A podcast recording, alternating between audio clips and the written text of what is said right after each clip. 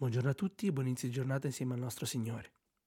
Oggi, giovedì 29 aprile, vorrei condividere con voi una riflessione, di cui il titolo è Talento puro.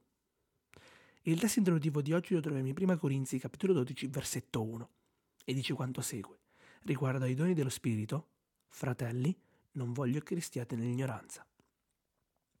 In 1 Corinzi 12 ci sono almeno cinque principi essenziali. Il primo, ogni cristiano necessita di conoscere il tema dei doni spirituali, perché i doni permettono la partecipazione attiva nella missione che Cristo ha lasciato alla Chiesa. Secondo, ci sono diversi doni e diversi servizi, ministeri, però il Signore è sempre lo stesso.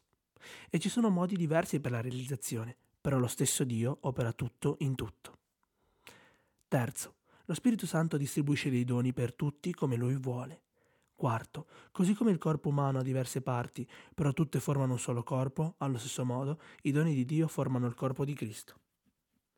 5. Non possiamo ricevere tutti gli stessi doni, per due ragioni. Primo, la Chiesa, come corpo, ha bisogno di svilupparsi in tutti gli aspetti per compiere la sua missione completamente. Al secondo posto, lo Spirito Santo ha deciso di distribuire doni diversi come la miglior forma per rafforzare la Chiesa.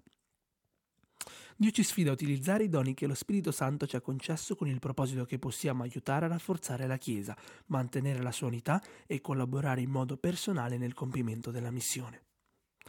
Ellen White ci dice, ci sono cristiani professanti che pensano che sia loro dovere rendere tutti gli altri cristiani uguali a se stessi. Questo è il piano dell'uomo, non il piano di Dio.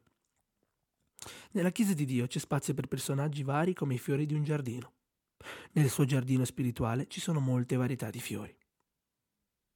Una volta la BBC News presentò un'informazione titolata Perché odiamo le vespe e amiamo le api? La visione negativa riguardo alle vespe è ingiusta, perché sono benefiche per il medio ambiente, proprio come le api. Impollinano i fiori, compiono una funzione chiave uccidendo e mangiando altri insetti considerati peste e riducono così l'uso dell'insetticida. Le vespe causano antipatia a molti, mentre le api sono più apprezzate. Un'inchiesta realizzata in 46 paesi e pubblicata nella rivista Ecological Entomology rivela che le parole più associate alle vespe sono pericolose, morsi e fastidiose. Per le api, invece, furono miele, fiori e pollinazioni. Le api e le vespe bevono gli stessi fiori, anche se non hanno lo stesso miele, descrisse Joseph Hubert. Anche se simili, sono diverse, e anche se diverse, sono simili. Ciascuna fa la sua parte.